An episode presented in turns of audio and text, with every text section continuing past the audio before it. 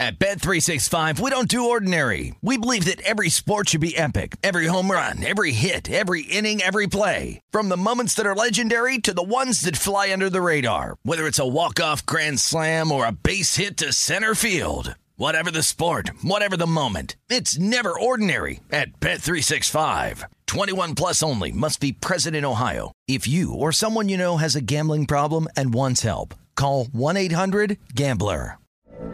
From BBC Radio 4, Britain's biggest paranormal podcast is going on a road trip.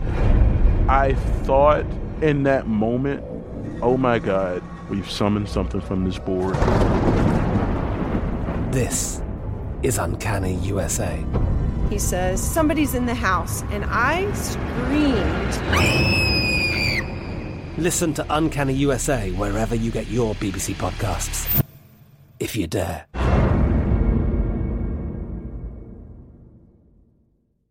Scott Seidenberg on VSIN, the Sports Betting Network.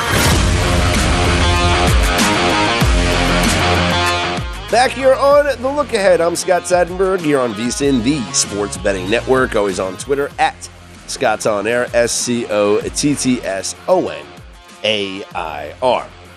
What a uh, weekend it was in Major League Baseball. Concluded with Sunday Night Baseball, the Yankees and the Red Sox playing a game in two hours and 15 minutes, where the Red Sox beat the Yankees 3 0. And the Bronx Bombers are really, really struggling right now. Since the All Star break, the Yankees, I believe, are, what is it, 8 and 15? something like that. It is a very bad record. Yeah, 8 and 15 since the All Star break. That's just not winning baseball. And if you look at the Yankees' schedule, of those eight wins in the second half of the season, three of them were against Kansas City, two of them were against the Orioles, and yeah, not too shabby against the Orioles. They had one win, uh, two wins against Seattle, and one win here against the Red Sox. They have uh, they're two and one, two, three, four, five, six, seven, eight, nine. They're three and eleven in their last fourteen games. Yet this team continues to go out and be favorites night in and night out. And here on Monday, they will be favored once again when Gerrit Cole takes the mound against an unknown pitcher. we don't know who's going to start for the Tampa Bay Rays. Speaking of the Rays, uh, Drew Rasmussen had a perfect game going into the ninth inning against the Orioles. And on the first pitch of the ninth inning, it's the, the final three outs are always the hardest to get, right? On the first pitch of the ninth inning, he gives up a double. Uh, Jorge Mateo gets the double down the left field line, and uh, Mateo um, scored on a wild pitch. Final score of the game: uh, the Rays win four to one. Still a tremendous pitching performance. People were speculating this could have been one of the lowest pitch counts in a perfect game or no hitter because he had gone into the ninth I want to say it was like 76 or 70, yeah, 76, 79 pitches, something like that, going into the ninth inning. So imagine he got out of that, you know, inning unscathed. Uh, it would have been really something. He threw 87 pitches total in the game, uh, eight and one thirds innings pitched with the one hit, one run, no walks, seven strikeouts. So the Rays have not announced a starting pitcher yet for this game coming up here on Monday at the Trop. What we do know is what is scheduled, and, and this could all change, but the schedule of pitchers for their next, you know, several starts throughout the rotation, uh, throughout the rotation, it's going to be Jeffrey Springs on Tuesday. Corey Kluber on Wednesday, Shane McClanahan on Thursday, and then Rasmussen will start again on Friday. So if you're just looking at like the last time that um, they you know, went through this rotation, what it could mean if uh, let me just go back. I mean, let's see. You could have could just do an opener. This could be a bullpen day. It could be it could be Yacabonis, Ryan Yarbrough. That could be the type of, of game that we're getting here from the Tampa Rays. Uh, for Jimmy Yacabonis, the last time he pitched was on Saturday. He threw an inning. So he threw uh, he threw Friday and Saturday. Do they want him to throw one inning and open this game here on uh, Monday? Probably not. So maybe maybe it is Ryan Yarbrough. I don't know. I'm curious. I'm just as curious as the next guy because I want to know what the odds are going to be on this game. I think the Rays could actually be a play. You know, we talk about fading the teams coming off of Sunday night baseball all the time. Now, the one benefit, I guess, that you can say the Yankees um, had is that the game was so quick. They didn't do anything. The Yankees had two hits. They had two hits. The game lasted two hours and 15 minutes. Then they hop on their flight and go from Boston down to Tampa. It's not a difficult travel. And we all know, you know, the Yankees in Tampa, it's their second home, right? That's like the, you know, the their home away from home. Because that's where their spring training site is and all that stuff. And it's always Yankee fans down at the Trop, so comfortable playing there. Um, this season, let's see if we have uh, what they have done this season. Haven't played Tampa since, let's see, in the first half, they went one, two, two and two in their first series in Tampa, and then two and one in their second series in Tampa. So four and three in the seven games in Tampa so far this season for the Yankees. Gerrit Cole on the hill is going to command the high price, with the Yankees being eight and fifteen since the All Star break, three and eleven in their last fourteen starts, and fading the team coming off of Sunday Night Baseball. Perhaps the Tampa Bay Rays are worth a look and it's it's hard to say that because we don't know who their starting pitcher is. I just assume it's going to be a bullpen day. And for a Yankee team that managed only two hits here on Sunday night, and the lineup, I don't know if it's getting healthier, if they're going to get Giancarlo Stanton back. You know, you had Andrew Benintendi lead off. They're without DJ LeMahieu now. Uh, so a little banged up here the New York Yankees. Um, Padres took care of business here on Sunday after a tough loss on Saturday. Their award now is they will go from DC to Miami to take on the Marlins. And the Marlins will throw the National League favorite to win the Cy Young Award in Sandy Alcantara. Alcantara 10 and 5 this year with a 2.01 ERA and he is such an overwhelming favorite right now. If you look at the numbers, Sandy is minus 260 to win the National League Cy Young. The next favorite is Max Fried, who's at plus 850. Now, these numbers don't make sense at all. Um, but Alcantara's numbers this season, he's got a 2.01 ERA, a 2.84 FIP. Uh, he has struck out now. Let's see. I mean, his numbers are just. He's so good. Alcantara's got 145 strikeouts this year.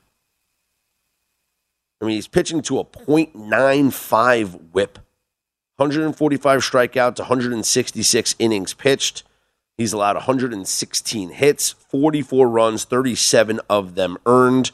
He's walked 41 batters. Again, the numbers speak for themselves. But you know, I know that uh, our, very own Jason Weingarten came on this show and mentioned Edwin Diaz. I think Diaz, I mean, you look at that guy's numbers and they're out of this world. It's just so hard for a relief pitcher to win this award because a relief pitcher hasn't won this award since Eric Gagne was superhuman. I mean, literally, he was taking steroids. But Edwin Diaz is pitching to a 1.33 ERA, a .92 WHIP. He's got a 52.2% strikeout percentage. That means he's striking out more than half the batters that he faces this season. If you I mean it's it's it's it's almost comical these numbers. He struck out 94 batters in 47 innings. He's allowed 27 hits, seven earned runs in 47 and a third innings. I mean, these is, these numbers are unreal. But as the analytics people will always tell you, and you're looking at um, the the WAR stats. Well, Sandy's at like a 4.4, and Edwin Diaz is only at a 2.3. And why is that? Well, when you have a starting pitcher that oftentimes goes nine innings, uh, you're going to get a guy that has a much higher war. Actually, Sandy's at a 6.2 war right now. Aaron Nola is the next highest at 4.8, then Max Fried at 4.6. So you look at the he is uh, Alcantara is the major league. He is sixth in major leagues in WHIP in strikeouts per nine, he is, oh, he's not that high up here in strike Ks per nine. Um, strikeouts overall, he's ninth overall. Innings pitched, he's number one. So, you know, he's going complete games. Had 17 quality starts. That's good for second in Major League Baseball. And yeah, I mean, the complete games. I mean, no one else is is doing what he's doing when it comes to finishing out these games this year. I'm Scott Seidenberg. You hit me up on Twitter at Scott's On Air, S C O T T S O N A I R. We'll check in with our friend Mark Zinno coming up next, right here on the look ahead on VSIN, the Sports Betting Network.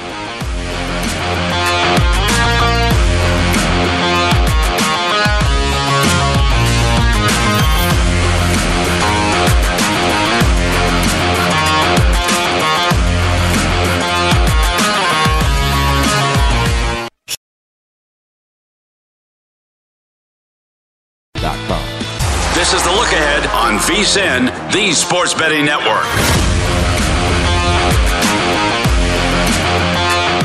Before you make your next bet, be sure to visit vsin.com to check the current betting splits data. Want to know where the money and bets are moving every game? The betting splits page is updated every 10 minutes, so you can see changes At Bet365, we don't do ordinary. We believe that every sport should be epic. Every home run, every hit, every inning, every play. From the moments that are legendary to the ones that fly under the radar. See for yourself when you sign up today and get $150 in bonus bets when you bet just $5. Whatever the sport, whatever the moment, it's never ordinary at Bet365. 21 plus only must be present in Ohio. If you or someone you know has a gambling problem and wants help, call 1-800-GAMBLER. Terms and conditions apply. I'm Katya Adler, host of The Global Story. Over the last 25 years, I've covered conflicts in the Middle East, political and economic crises in Europe, drug cartels in Mexico. Now I'm covering the stories behind the news all over the world in conversation with those who break it. Join me Monday to Friday to find out what's happening, why, and what it all means. Follow The Global Story from the BBC wherever you listen to podcasts. Changes in all the action. Find out where the public is betting based on the number of tickets and where the money doesn't match the public opinion. You can check out not just today's action, but future events as well. Betting splits are another way VSIN is here to make you a smarter, better year round. Check out today's betting splits for every game at vsin.com. Back here on the look ahead, here on VSIN, the Sports Betting Network. Joining me now is Mark Zinno. And Mark, let's talk preseason football. What's your take on all of the overs that we have seen here so far in the NFL preseason? Uh, just coincidence at this point in time. I mean, look, it's a shorter preseason, right? This is the second year we've had the three preseason games. So coaches are starting to adjust. Um, and I think what you're starting to see is a little more urgency from second teamers realizing that, you know, or guys trying to make the roster, hey, I don't have as many opportunities to show out in game film what I can really do. Guys are probably trying a little bit harder, but you know, with the randomness of the preseason, it just feels like it's a lot more coincidence. Take, for example, this game coming up between Chicago and Seattle with a total of 39 and a half.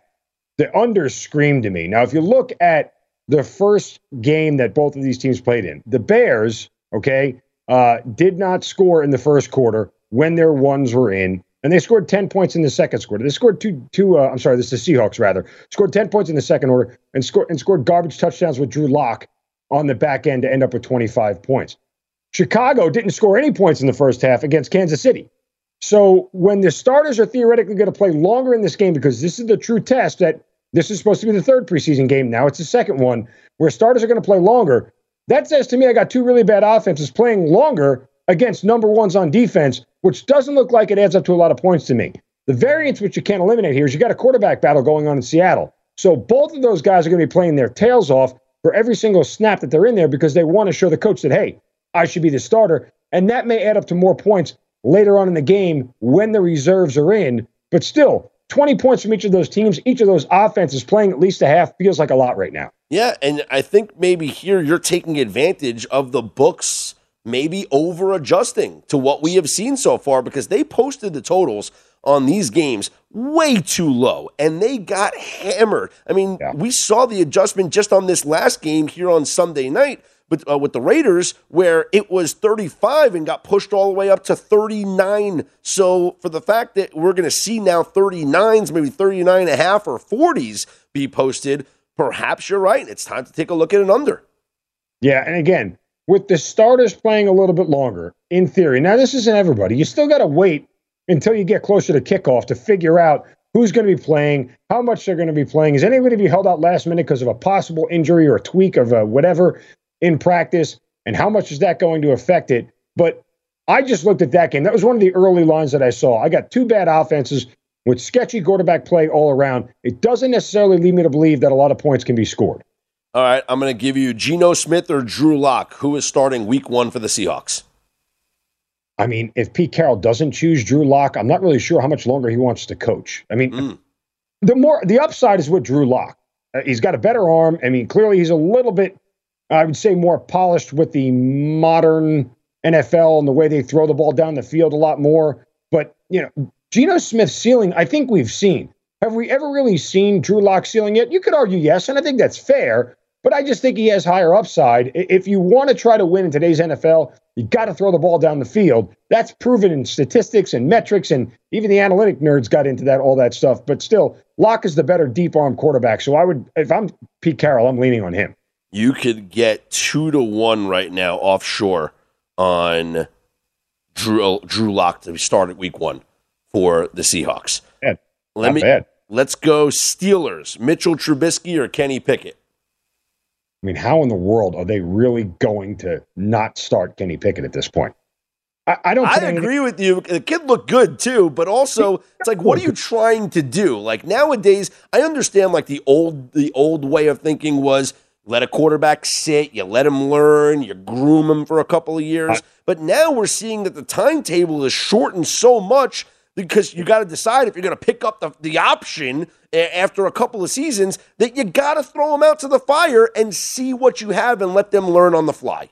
100%. Now, you can argue it with third and fourth round quarterbacks. Those guys can sit. First round quarterbacks don't sit. Yeah. There's no reason to. You invested the capital in the guy because you believed he was good enough to be a starter in the NFL. You got to throw him to the Wolves. And at the end of the day, Joe Burrow kind of ruined it for everybody. And the reason I say that is because Cincinnati had no offensive line. They had no real receivers to speak of except a banged up AJ Green. And was it Tee Higgins or Tyler Boyd? I forget who it was that he had.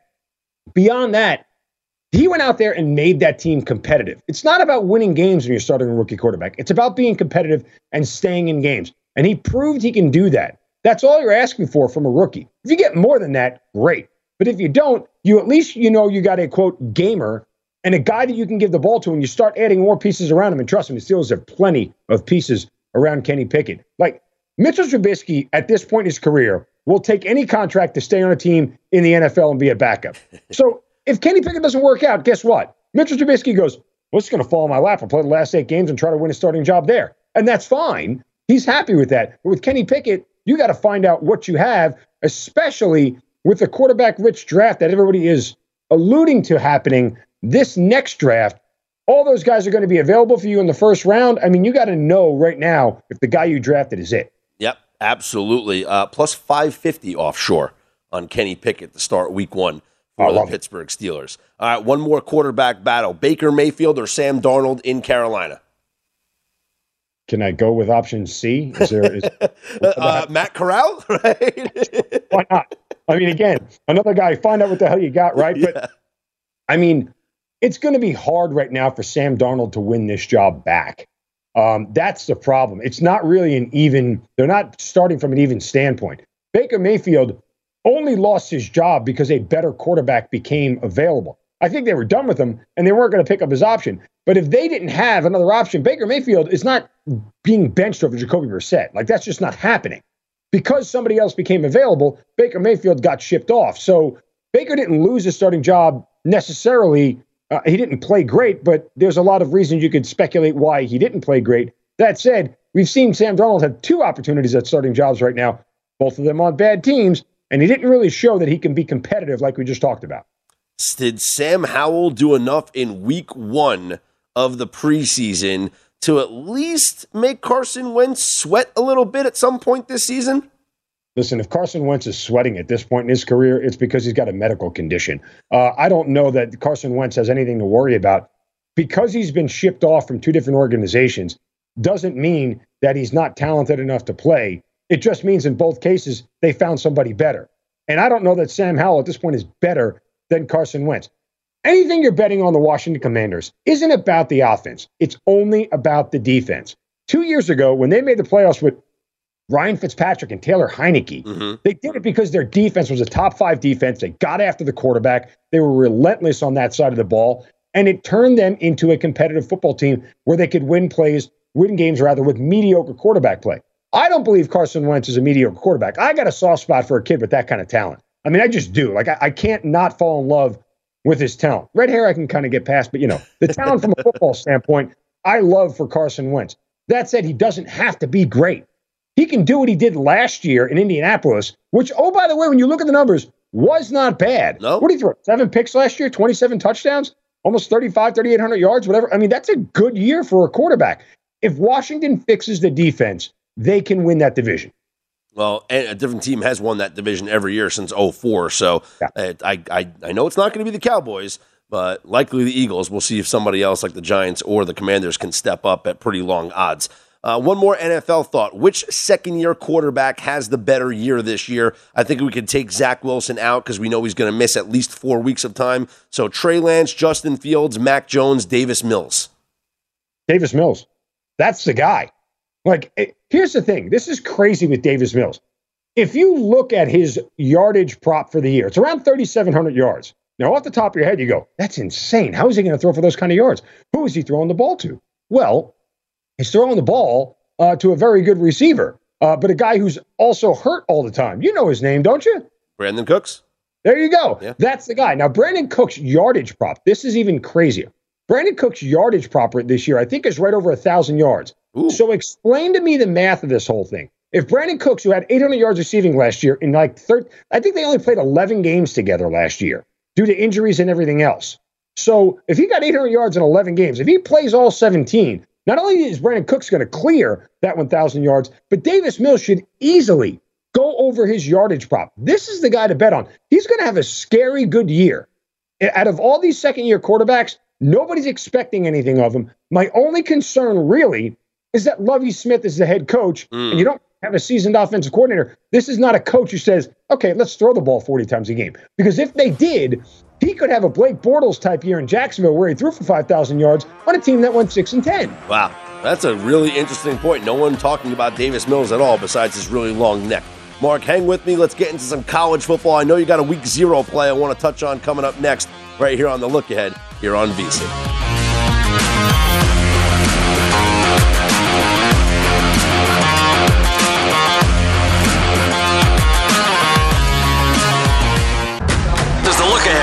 VSIN, the sports betting network. Ice cold beers, cold hard cash. Join the action on the pitch with the Heineken 2022 Soccer Prediction Challenge. Compete in 20 free to play pools this season for your shot at a share of $100,000 in total cash prizes. Head to DraftKings.com slash Heineken now to start your run at victory. Heineken, beer made better. 21 and over only. Terms and conditions and other eligibility restrictions apply. See DraftKings.com for details. Please drink responsibly.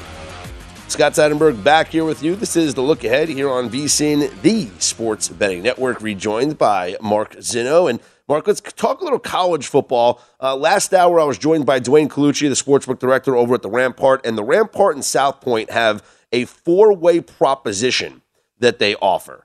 And I don't know if you've seen this on on Twitter yet, but the four-way proposition is they give you different groupings of college teams, and it's their odds if one of them wins the national championship. So, Group One: Alabama, Notre Dame, Utah, and Texas. Group Two: Ohio State, Clemson, Oregon, Texas A&M.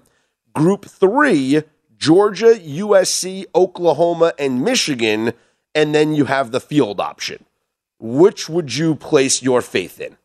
Well, uh, uh, listen, not that I need to tell everybody that bookmakers are smart, but in each one, they've basically given you two that literally can't win it. Um, and Notre in the first grouping, Notre Dame and Texas are out. Um, they're not winning it.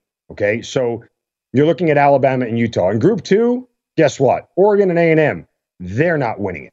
So from that standpoint, you know you're cutting your options in half. Now the third one is interesting because Georgia's really the only legitimate one. You got USC is going to be a public play. Oklahoma feels like they're going to win the Big 12 again, but I don't know with a new head coach and a new quarterback and everything else. And there's literally next to no chance Michigan repeats what they did last year and beats Ohio State again. So um, I am I, I look probably the one I would go with is Ohio State and Clemson.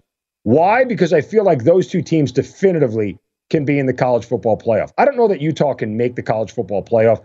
They would ha- need to have a one loss season and win the Pac 12. And that is up in the air right now. Not definitively, but Oregon and uh, USC could cause them to lose two games and be a two loss conference winner. And we've never seen a two loss team make the college football playoff.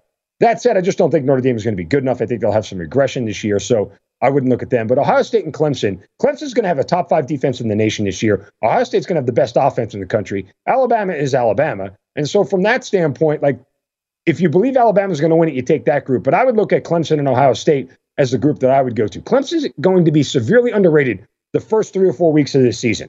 And everybody should hammer them because if they get, and I think they have figured out DJU and, and the quarterback situation, they got a new offensive coordinator. And if they don't, if he fails, Cade Klubnik, one of the top quarterback prospects in the country, the backup there, could be the safety net that they need to elevate it. He's not Trevor Lawrence backfilling Kelly Bryant, but he's supposed to be really, really good. But Clemson is going to have the easiest path out of any of those teams to the college football playoff. They're going to run through the ACC schedule. They'll likely win 11 games uh, at least and go over their 10 and a half win total, and they're going to get a spot in the college football playoff.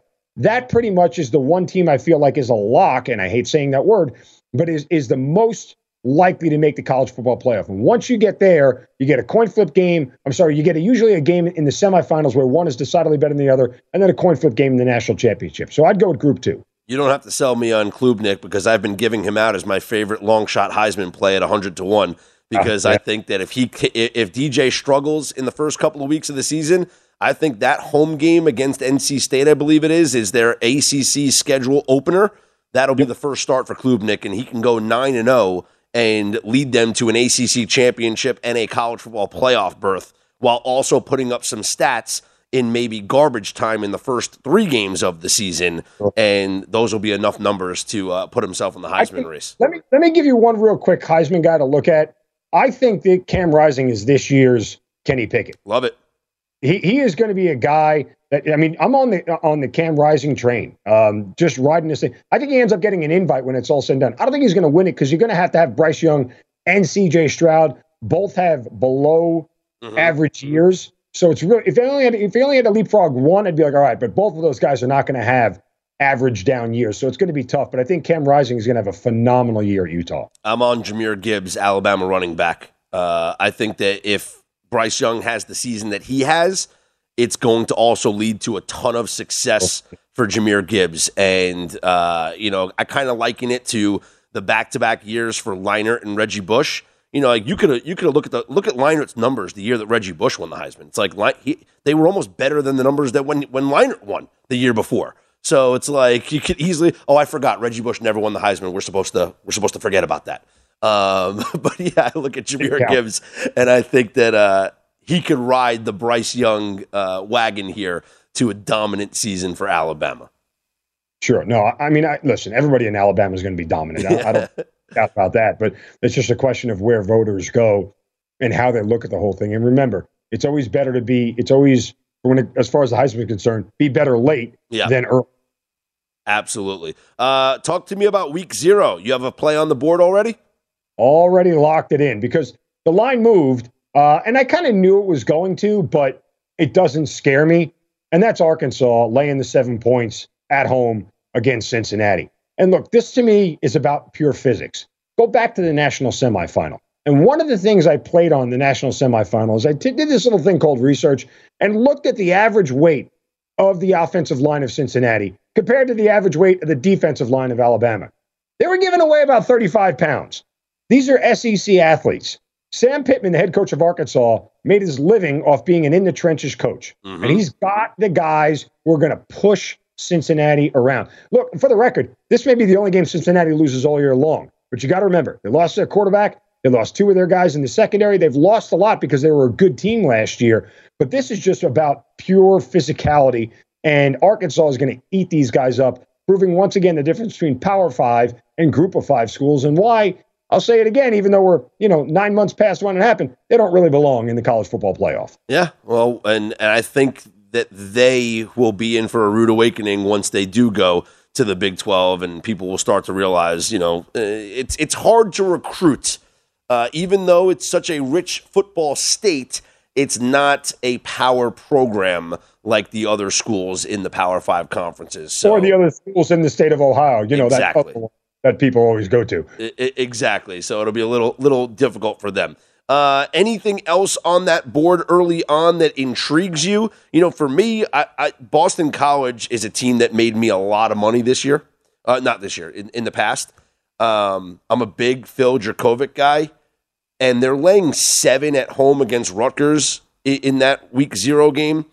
But the loss of their starting left tackle is, I don't know how that's going to affect them. I'd have to like do a little more studying and see how the line looks this season.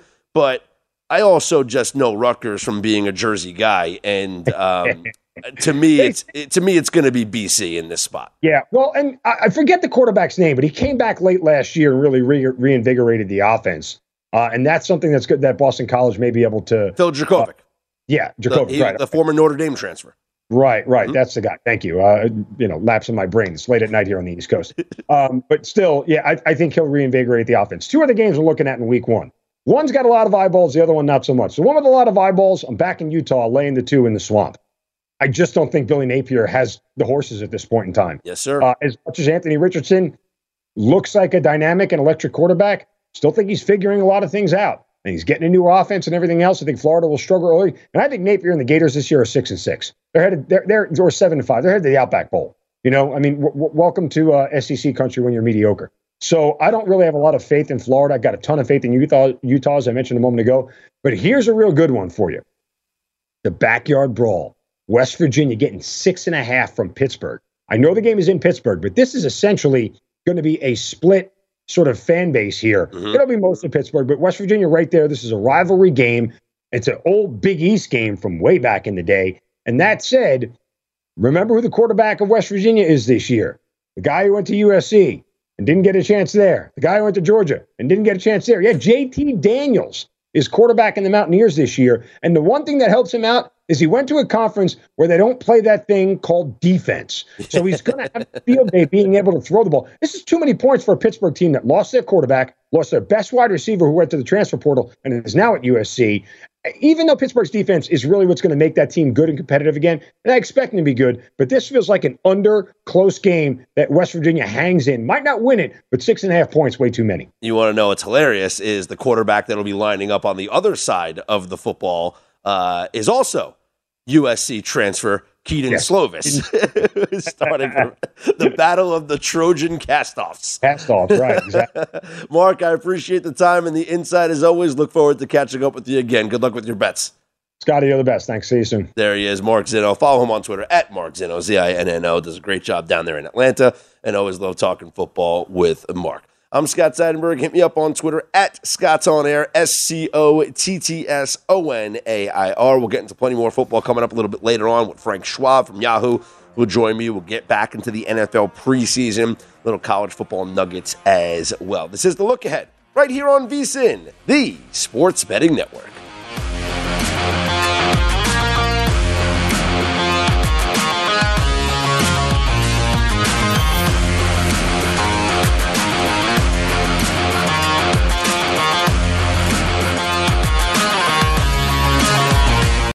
At Bet365, we don't do ordinary. We believe that every sport should be epic. Every home run, every hit, every inning, every play. From the moments that are legendary to the ones that fly under the radar. See for yourself when you sign up today and get $150 in bonus bets when you bet just $5. Whatever the sport, whatever the moment, it's never ordinary at Bet365. 21 plus only must be present in Ohio. If you or someone you know has a gambling problem and wants help, call 1-800-GAMBLER. Terms and conditions apply.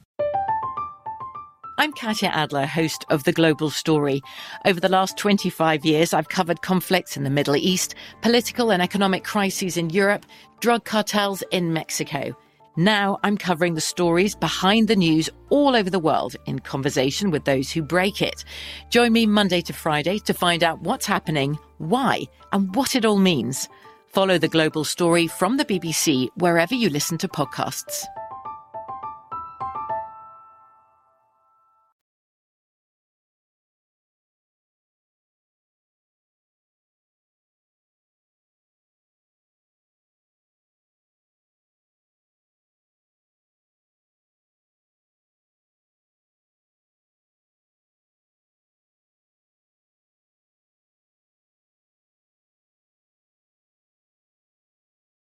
Today. This is the look ahead on VSIN, the Sports Betting Network. The College Football Guide is out now. Start your football season on the right foot with expert profiles of all 131 teams, including team trends, power ratings, and over under recommendations. Plus, our best season win total bets, Heisman hopefuls, and playoff predictions. The only way to get access to this year's football betting guide is to become a VSIN All Access subscriber. Sign up for VSIN All Access today and get everything we offer for the entire football season, including our upcoming pro football betting guide. Subscribe now at vsin.com slash subscribe. Scott Seidenberg back here with you. It's the look ahead here on VSIN, the sports betting network. And uh, I'm upset with myself right now. I just found out, and I, I didn't know. I didn't know that they restarted – the World Junior Hockey Championship. And some books don't have odds on this, some do. You can find a book that has World Juniors. DraftKings Sportsbook has it. Um, you can make so much money on this. And in the past, I have crushed the World Juniors because it's a talent mismatch. You can look at the rosters and you can see which teams have you know, uh, have hockey talent. Like which teams have players that are drafted, players that are, you know, going to be eventually playing in the major leagues.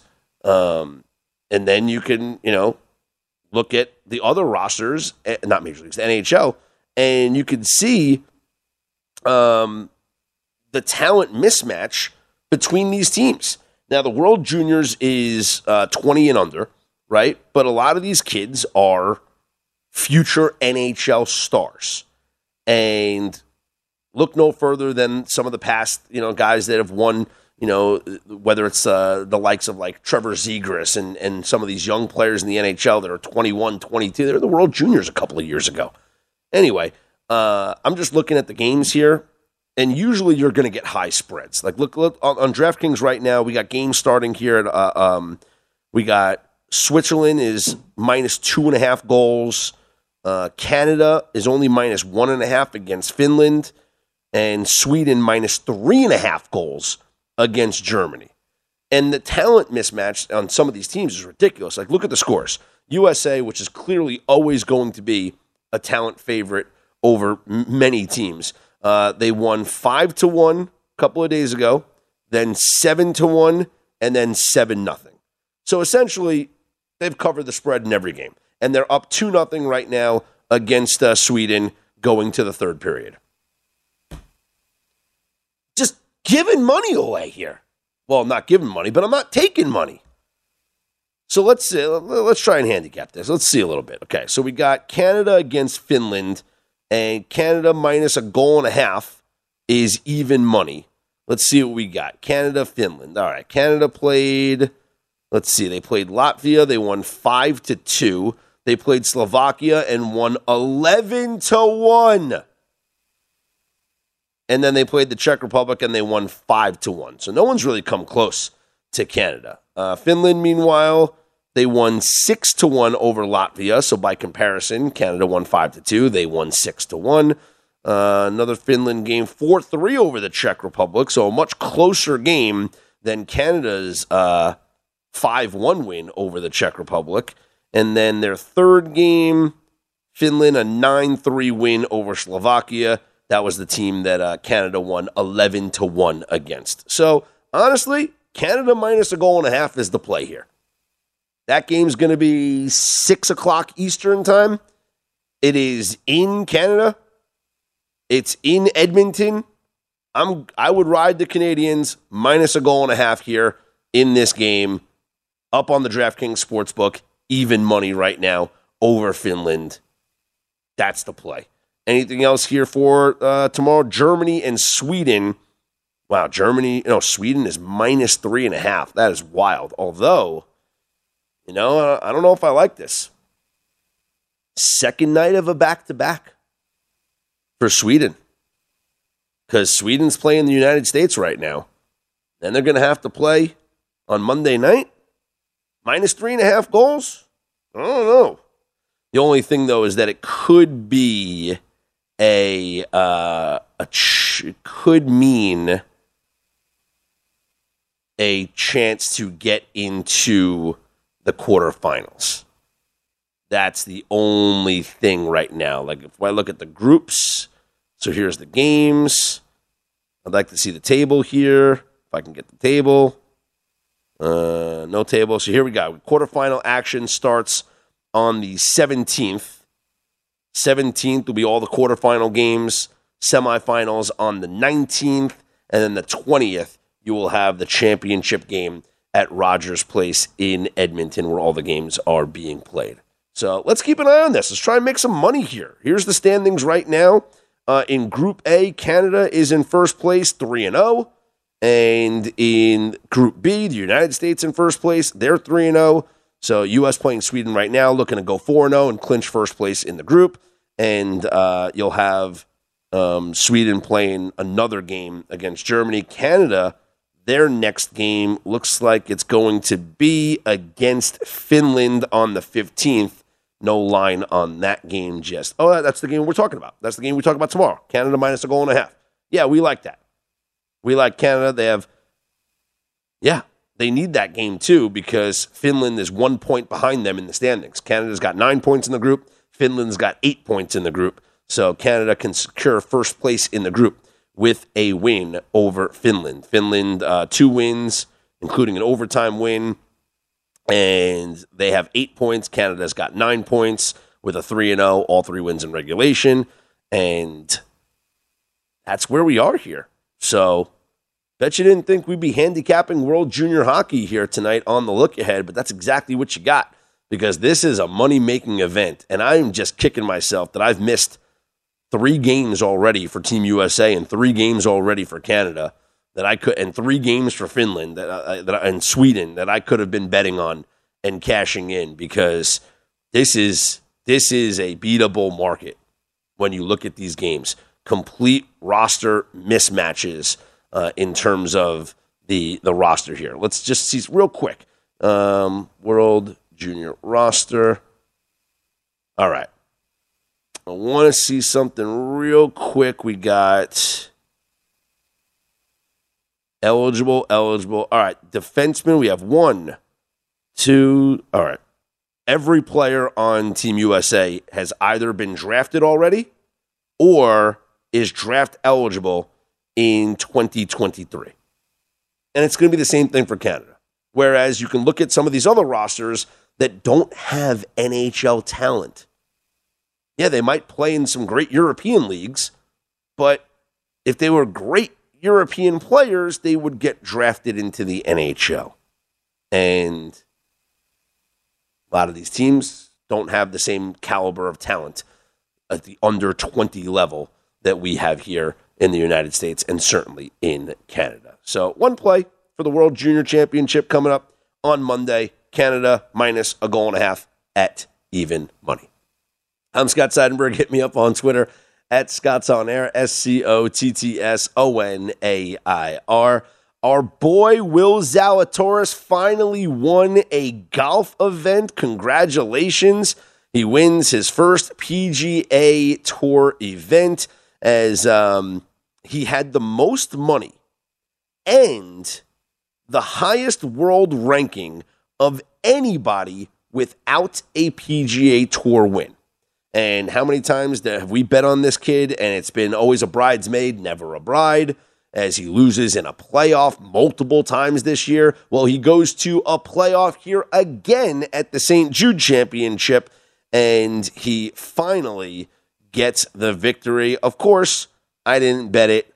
I'll have to have a conversation with, uh, you know, our very own Matt Youmans to see if he bet it. I know our very own Wes Reynolds did have it on his card, so Willie Z does come through for him. But no, I, I did not bet it. I'm not going to sit here and claim that I did. And now I'm going to regret it because I have the major FOMO because everybody else cashed on Will Zalatoris. Although his numbers were not getting as like high as they once were. I think he went off at, what was it, 25 to 1, I think at the most was what Willie Z was at. So not exactly the um, incredible long shot that he used to be, but still would have been nice to uh, cash in on that, and I did not. But congratulations to Willie Z, and congratulations to anybody who held a Zalatoris outright ticket for outlasting and winning in the playoff with uh, incredible luck as the ball did not go into the drink and instead stayed on the stone. I'm Scott Seidenberg. Hit me up on Twitter at Scott's On Air, S C O T T S O N A I R. This is the look ahead here on VSIN, the Sports Betting Network.